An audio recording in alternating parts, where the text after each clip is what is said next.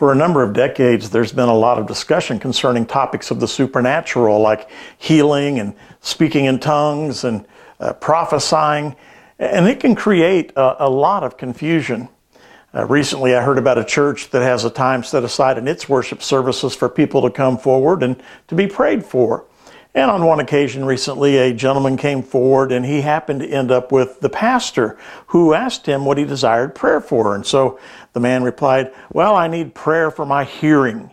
And before he knew it, the pastor had his hands on the man's ears and he was boldly praying for his hearing. And at the end of the prayer, with worship music playing in the background, the pastor asked the man, How is your hearing now? To which the man replied, I don't know. It's not until next Wednesday at the courthouse. Confusion over these topics uh, isn't limited to, to just churches in our culture. Uh, there was confusion in the first century as well. And as we continue on in our study of the book of 1 Corinthians in our journey to uh, deep, uh, in this 14th chapter, we're going to encounter some true frustration from the Apostle Paul. And if you haven't already done so and you have a Bible there with you or your electronic device, uh, turn to 1 Corinthians 14. Uh, Paul was upset because when the Corinthians came together for worship, the services had gotten out of control. People were interrupting each other, shouting out that they had words of prophecy to give or launching into speaking in tongues. And those visitors who were in attendance and, and investigating Christianity, they didn't understand what was going on. And everybody seemed more concerned about showing others how spiritual they were rather than the church being a setting where people are encouraged and, and, and where they're instructed from God's Word. And so I want us to look at two primary issues that were causing confusion in Paul's day and, and then apply those principles of worship to, to our church setting, to our congregation. And so let's begin with a definition of the gift of speaking in tongues. It means to speak in a foreign language that one has never studied. Now, this miraculous ability to speak in foreign languages was first given to the apostles in Acts chapter 2 when people from all over the world were, were gathered in Jerusalem and they were able to hear the gospel in their own language. And in this chapter, Paul says that some speak in a tongue that only God can understand. And Paul says this should only be used in the worship service if someone is there who's been gifted with the ability to interpret so that everybody can be encouraged by it. And Paul says in 1 Corinthians 14, verse 4, he says, He who speaks in a tongue edifies himself, but he who prophesies edifies the church. And so our goal as, as Christians isn't self gratification, it's to build up the body of Christ, the church. And the reason that Paul spends so much time on this topic is that the church of Corinth, within, within their worship assembly, was losing their structure and taking on more of a, of a carnival or, or a talent show feel rather than a time of worship and glorifying God. And so Paul uh, has to hit it head on. And, and Paul says, This is a good gift, but keep it in perspective. Basically, this is a summary of what Paul is teaching. Uh, fill in these blanks on your note page there if you've downloaded it. The edification of the body of Christ is more important than showing off your gift. So do things in an orderly way. Now, hopefully, that gives you an explanation of speaking in tongues along with the context in which Paul shared his advice with the early church. Now, let me define another gift. Uh, here's a definition of the gift of prophecy is to speak forth by divine inspiration. Now, when we hear the word prophecy, we think of generally, usually, we think of the of predicting or of telling the future. But that's just one meaning of the word. It means simply speaking the words of God. In New Testament times, the Holy Spirit gave the people the miraculous gift of prophecy, which, which meant that they could speak God's specific words about the present and the future. That's what's being talked about here in this setting in 1 Corinthians 14. But today, we now have the Bible as our guide. And so we don't need people foretelling the future, uh, predicting the future. Uh, when we speak nowadays in our church of someone having the gift of prophecy, we're referring to the non miraculous ability to proclaim boldly the truth of God's Word. Today, the Holy Spirit uh, gives, some, gives some a special ability to be able to preach or to teach or to prophesy or to share Scripture with others. But today we have the benefit of the New Testament. They didn't have that in the early church. Their sharing was more miraculous, while ours is the result of sharing the words of the Bible as we're prompted by the Holy Spirit. And so for us, it might be in a neighborhood Bible study. Uh, it could be referring to something said from the pulpit. Uh, it might be a scripture or a spiritual challenge that you share with someone over, over lunch. Uh, it may be taking a coworker and keeping him from writing an angry email back to the boss and, and instead saying, hey, be quick to listen, slow to speak, slow to become angry. Well, where did that come from?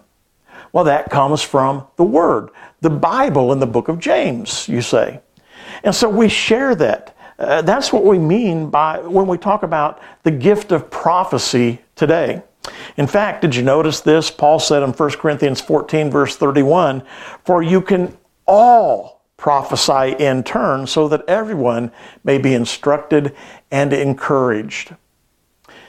Anytime we read Scripture, we are being prophetic in the sense that we're declaring the revealed word of the Lord. It's when a teacher or a preacher hears someone say, Man alive, you were speaking straight to me today. Uh, that's just what I've been wrestling with. Or when they say, Hey, do you have my home bugged? Well, it wasn't that teacher, it was the prompting of the Holy Spirit that caused the speaker to say that. And then it touched your heart. Chris Seidman, a preacher in Texas, points out that back in this time, there were two reasons why God gave the gift of prophecy. First, the gift of prophecy is given for the strengthening of the believers. In 1 Corinthians 14, verse 31, or verse 1 and 3, Paul says, Follow the way of love eagerly or follow the way of love and eagerly desire the spiritual gifts, especially the gift of prophecy. For everyone who prophesies speaks to men for their strengthening, encouragement, and comfort. And so, you know, it, it's not about you. It's about building others up, building up the church. And perhaps the reason we're especially to desire this, this particular gift is because of its capacity to strengthen, encourage, and to comfort people. And then a second uh, purpose of prophecy is that the gift of prophecy is given as a signpost for unbelievers. There can be an evangelistic dimension to the gift of prophecy. Lost people can be brought face to face with the truth of Scripture. Paul explains in 1 Corinthians 14, beginning with verse 24 But if an unbeliever comes in while everybody is prophesying, he will be convinced by all that he is a sinner and will be judged by all, and the secrets of his heart will be laid bare. And so he will fall down and worship God, exclaiming, God is really among you. You see, God can use the spoken word to pierce to the depths of the seeker's soul. And, and when the church community came together, Paul expected this gift to be present. That's why he spends so much time giving instructions about the exercise of it here in 1 Corinthians chapter 14. And I think we could summarize 1 Corinthians 14 really into to one main theme and that is when you worship the Lord together, do so in a fitting and orderly way. Well, let's go on and divide the rest of our time in half, and, and let's see, first of all, the distractions to worship. The distractions to worship.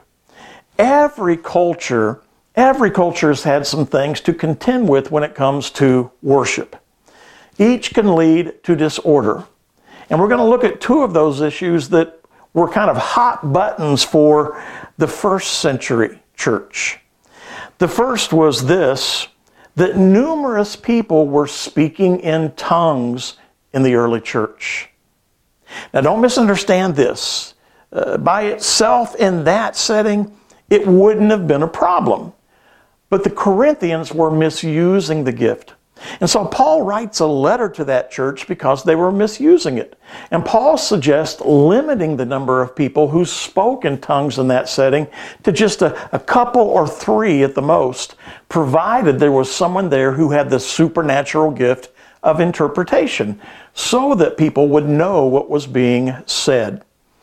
And, and Paul explains this in 1 Corinthians. He, uh, look at verses 6, 9, and, and verse 12. Paul says, Now, brothers, if you come, if, if, if I come to you and speak in tongues, what good will I be to you unless I bring you some revelation or knowledge or prophecy or word of instruction? Uh, verse 9, he says, So it is with you. Unless you speak intelligible words with your tongue, how will anyone know what you are saying? You'll just be speaking into the air. And then verse 12, since you are eager to have your have spiritual gifts, try to excel in the gifts that build up the church. Uh, in other words, the message has to be meaningful to the listener. Uh, if the Corinthians used this gift with no one there to interpret it, then it just drew attention to self, but it did nothing to strengthen the church. Uh, it'd be like having a beautiful, big sanctuary that seated, you know, 10,000 people. But if you didn't put a sound system in it uh, where you could understand what was being said in that large space, then why even have the big room? Some churches teach that if you haven't spoken in tongues, you're not really spirit filled. But you know what? That kind of concept, that teaching is not found anywhere in the Bible. If that were the case, in this chapter, Paul would be encouraging everyone to speak in tongues. But he doesn't do that. Instead, he encourages everyone to prophesy, to speak forth by divine inspiration what God prompts you to say in certain settings. Uh, at this church, uh, neither your preacher uh, nor your elders have the gift of speaking in tongues. Uh, as a church body, we don't practice it in the worship service. But neither do we make it an issue, make this issue a test of fellowship. You know, when someone says, well, this is what I do, or this is what I've done in previous churches, uh, can I, can I still feel welcome here at First Church? We say to them, we think that's great, you know. We simply ask a couple of things of you. First, don't come to First Church and try to persuade others that they should have the same gift. And then, secondly, if you think you have such a gift, then please don't interrupt the worship service by speaking in tongues. Uh, in this church, it would cause more confusion than it would unity. And if you're willing to abide by those two requests, you're more than welcome to be a member of this congregation. Those are the two expectations that we've had as a church for many years. And God has blessed that. And you have respected that. Uh, that's one of the reasons we've been a united church because we don't allow secondary issues to divide us. Now, why the need for speaking in tongues anyway? Well, when the church began, I think, I think its purpose was to validate God's plan prior to the completion of the New Testament. You see, not everyone spoke in tongues. It wasn't proof of having the Holy Spirit. And Paul demanded that those with the gift actually control themselves. Uh, Paul felt strongly that prophecy or preaching was more important. And Paul recommended that we be sensitive to unbelievers' negative reaction to speaking in tongues. Uh, look at what Paul says in 1 Corinthians 14, beginning with verse 18. He says, I thank God that I speak in tongues more than all of you. And so Paul has that gift. But in the church, I would rather speak five intelligible words to instruct others than 10,000 words in a tongue. You see, the Corinthians were being drawn off sides by their desire to exercise, exercise such a, a dramatic gift in a public, sec, public setting. But you know what? There was another distraction, and that was women speaking out in the worship service. so fasten your seatbelts for this passage. In 1 Corinthians 14, beginning with verse 33, it says, For God is not a God of disorder, but of peace. As in all the congregations of the saints, women should remain silent in the churches. They're not allowed to speak, but must be in submission as the law says. Now, when it says law here, it's a reference to, to an oral law that the Jews had added. Uh, it's, this isn't to be confused with the Old Testament law that we read about in the Bible. And he says, they're not allowed to speak, but must be in submission as the law says. If they want to inquire about something, they should ask their own husbands at home, for it is disgraceful for a woman to speak in the church. Uh, so, have I got your attention here? Uh, you know, some would read that and they would say, uh, they would say that Paul was just, you know, a, a male chauvinist pig. How dare he say such a thing? Well, hold on just a second. You have to remember that this is the very same man who said some very revolutionary and very radical things about women that were affirming of them in the midst of a society that generally demeaned them. Uh, Paul says in Galatians chapter 3, You are all sons of God through faith in Christ Jesus. For all of you who were baptized into Christ have clothed yourselves with Christ. There is neither Jew nor Greek, slave nor free, male nor female, for you are all one in Christ Jesus. The common thread was baptism in God's eyes, all had equal rights. And so while their roles may have been different, uh, they shared the same rights regardless of their gender. In Ephesians chapter 5, Paul says, Husbands, love your wives, just as Christ loved the church and gave himself up for her. Wow. Uh, you talk about a radical thought back in that culture. Uh, generally speaking, the status of women in that culture was just a little bit above, uh, you know, what was a little bit above property or, or, or animals. And Paul says to husbands, You love your wife. You sacrifice for her, even if it costs you your own life. And so, how does one reconcile words which honor women with these words in 1 Corinthians 14, which seem to demean women? That a woman should remain silent in church? I mean, we have women who sing, uh, who give testimonies, who pray, uh, who talk in the worship setting. And so, are we doing something wrong then? Well, anytime you anytime you're trying to get at the real meaning of the text, you have to look at the setting. And at this time, these Christians, particularly these Jewish men, had spent all of their lives to this point in Judaism. They'd grown up in the synagogue. Uh, they were accustomed to having an interchange with the rabbi who would be teaching there. But women weren't allowed to do that. Uh, one commentator explained it by saying that for a woman to have spoken in that public worship setting would have looked as if she were being rebellious to her husband. And so at that time, in that setting, Paul states what needed to be said so that the worship service would have an order instead of disorder. His words seem to reflect more of a cultural barrier than a biblical prohibition.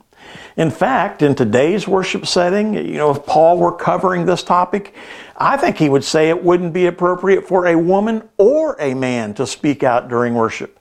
Regardless of gender, it would be distracting in this worship setting for anyone to speak out. Remember, you have to look at the context of the entire section. So everything Paul is saying is leading up to the last line of the chapter uh, verse 40, which says, But everything should be done in a fitting and orderly way. And in that culture, for a woman to begin speaking out in a worship setting would have been such a deviation from the norm that the disruption would have distracted from the gospel message.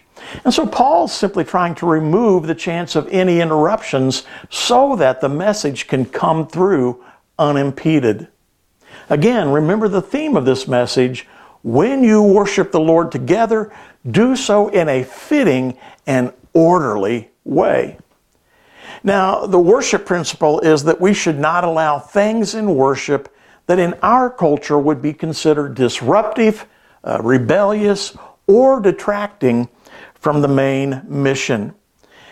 And I think the takeaway for us has got to be that when you come to worship, make certain that your personal worship doesn't detract from the worship experience of others, but that instead you enhance it. Uh, when you come to church, uh, you lean forward in anticipation, not back. And so you're not apathetic, you're engaged. And, and, hey, don't leave early at the end of the service. Instead, you pray for those people that may be making decisions. You're not flamboyantly calling attention to the way you sing or you worship, but you celebrate with reverence for God and you respect those around you. Uh, somebody asked me recently how I felt about the how I feel about the raising of hands in worship. And I said, I've got to be honest and tell you that when it comes to worship, I believe that God is much more concerned with where your heart is than He is with where your hands are. In fact, we're told in the Bible to raise holy hands to Him. So as long as you're sincerely worshiping and not simply attracting attention to yourself, then you're worshiping in a fitting and an orderly way. Well, what principles for corporate worship can we learn from this passage from 1 Corinthians 14? Well, to begin with, worship uh, should always include biblical teaching. When the church community came together, Paul expected this to be present there, biblical teaching.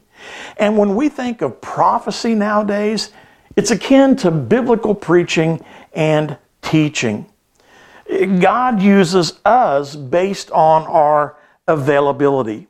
And we can all be used by the Spirit of God to speak a message to someone else. That's what Scripture says.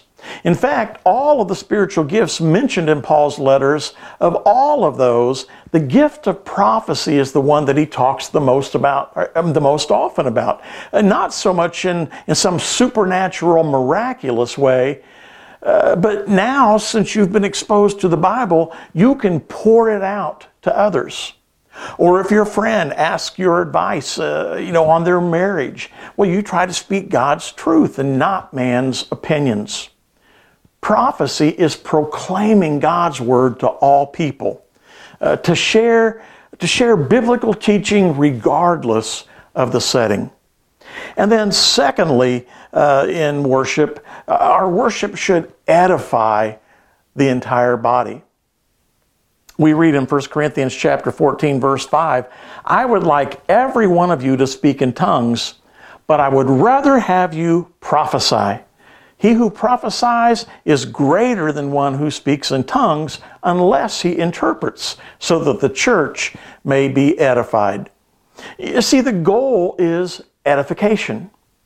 Uh, you know, you might go out for lunch later today and you might have an awesome meal. Uh, you know, your favorite meal, uh, everything that you're uh, most crazy about. Or it may be nothing special, you know, no bells or whistles, just normal stuff.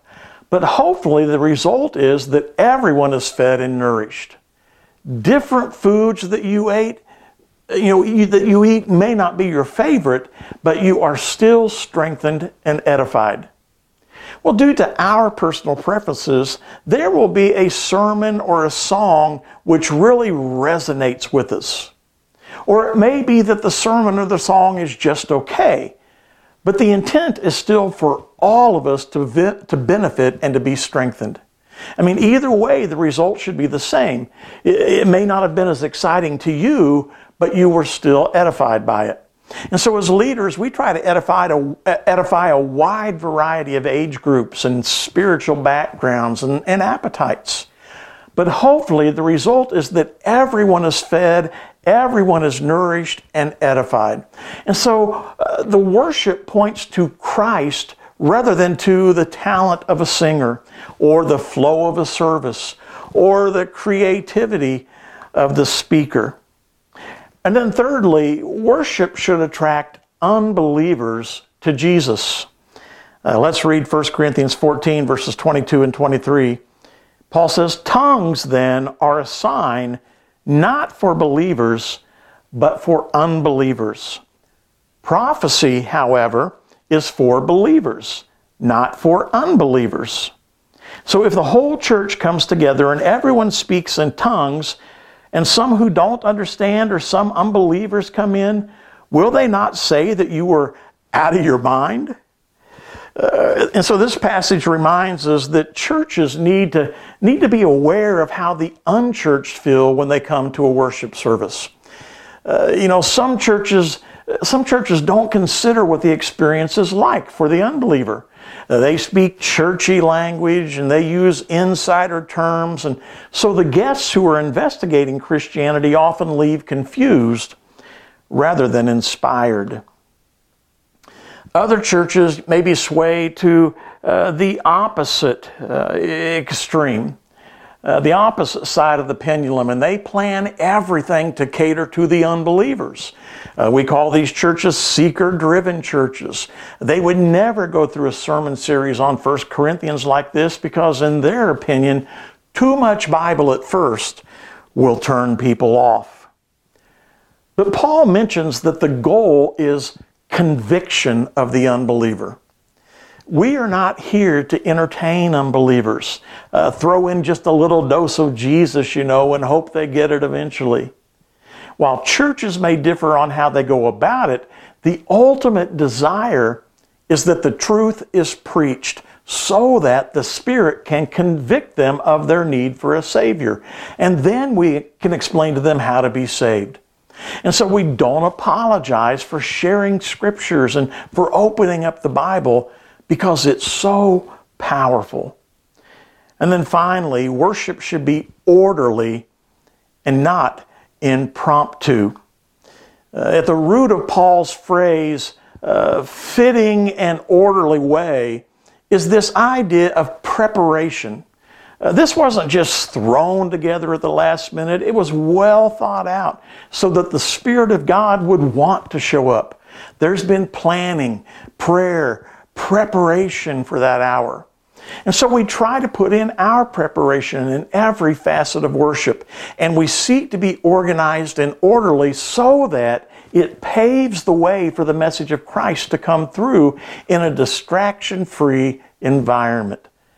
And because of that, we strive to hold the standard high for our volunteers and for our staff alike. I try to invest about 20 hours of study and preparation in putting together every sermon that I preach so that in those hours the Holy Spirit can kind of nudge and direct my decisions. And each ministry must be prudent and wise in their choices. I mean, if everyone wanted to sing a solo here at church, in time you would stop inviting people to come with you because each week would just be kind of a roll of the dice on maybe what would happen up there on the stage. But it's not just with music, uh, it's in every uh, arena that we want to put our best foot forward for the Lord. We want ushers to be orderly. We want greeters to be friendly and reassuring. Uh, we have competent, loving, and caring child care volunteers, and we have a nursery for people to take their baby to because even the happiest of babies can be distracting to others sometimes. And we do our best to assure that it's a secure setting uh, we have greeters, worship technicians, children's workers, and, and on and on. But here's my fear. My concern is that after you hear this message, you will begin to see worship as a setting where distractions are minimized and the unusual is ostracized, where worship is an elaborate event planning extravaganza that is simply all about organization. But while these things are true, they are a secondary application of this message. They certainly aren't the main focus nor the intent. And so here is my heartbeat on this. I believe that if you're doing it for the Lord, then it deserves your very best effort, whatever it is. And I want to remove any distractions of unfriendliness, of confusion, undue noise, or long, boring sermons so that the gospel message is simple and clear, as compelling and attractive as it can possibly be, so that you will respond to Christ. And can I tell you something? We want the very same thing for your kids and for your grandkids. And when they are in a class, when they are in the nursery, when they're in children's church, when they come to Bible buddies and they're learning all about Jesus, we want them to come to know Christ as their Savior. And when you come through the doors of the church building, when you, when you come to church here and you take your seat, I want you to sense that something special is about to happen. That in the next hour and 15 minutes, you will have the opportunity in a fitting and orderly way to worship the God of the universe through singing and through praying and through giving, uh, through listening, through learning, and through responding. Uh, there should be this incredible sense of expectancy as God speaks personally and directly to you and your life through just a variety of mouthpieces. And you leave the place, you leave the church building having seen Jesus and experienced His love in a fresh way, and you are a different person than when you came in. Several years ago, the executives of Disney World were surprised to, to find from their exit surveys that some families were actually leaving the theme park disappointed. And, so you say, well, that's impossible. I mean, how could that be? How could anyone go to Disney World and then leave disappointed? Well, their exit surveys pointed to, to one common flaw. The guests had traveled hundreds of miles to come and to see one person, but during their visits, they never, maybe never crossed path with him. Any guesses on who it is, who it was that they couldn't see? Yeah, his name was Mickey Mouse. Mickey Mouse. But think about that for a moment. How could everyone possibly see Mickey Mouse? I mean, after all, this is a huge place, and you can't have a bunch of Mickey Mouses walking around everywhere. You know, because if a kid is riding a tram and his family sees a Mickey over here uh, someplace, and, and at the same time a Mickey at another spot, that would blow their mind, and, and Disney World will become less magical. And so here's what the Disney executives came up with they created a way that everyone who wanted to see Mickey Mouse would be able to see him. And now, on every day of the week at 3 p.m., a parade comes down Main Street. And guess who's leading the way as the Grand Marshal? That's right, Mickey Mouse. Disney, the Disney discovery that, that they made here, I think, applies to, to worship as well. Uh, you may have come, uh, you, you may go to church for a myriad of reasons. Maybe you're lonely. Maybe you're feeling guilty, or maybe you're searching for something. Whether you realize it or not, people attend church in hopes of seeing one person. It's not a singer, it's not the greeter, and for sure it's not this preacher. No, his name is Jesus. And when you come to worship, it is our responsibility to make certain that you see Him up close and personal. And it's my prayer that you never leave a service disappointed because, in my selfish interest, I've focused your attention on the preacher instead of on Christ. Let me tell you something. I guarantee you I will, I will let you down. That's a, that's a guarantee. The teachers, the volunteers, the staff of this church, they'll also disappoint you and fail you. But you know what? Jesus never fails. And He can meet your needs and He can save your soul. And if you have never turned your life over to Jesus, you have the distinct opportunity today to do that. You have the chance to say right there where you are, Lord, I turn my life over to you. I've tried to be a good person. I'm doing the best I can, but I still come up short. And I realize that. And I just want to turn my life over to you. And so if you have any kind of spiritual decision to make today, I would love for you to get in touch with us here at the church. I would be glad to talk with you and guide you in that next step on your journey to Jesus.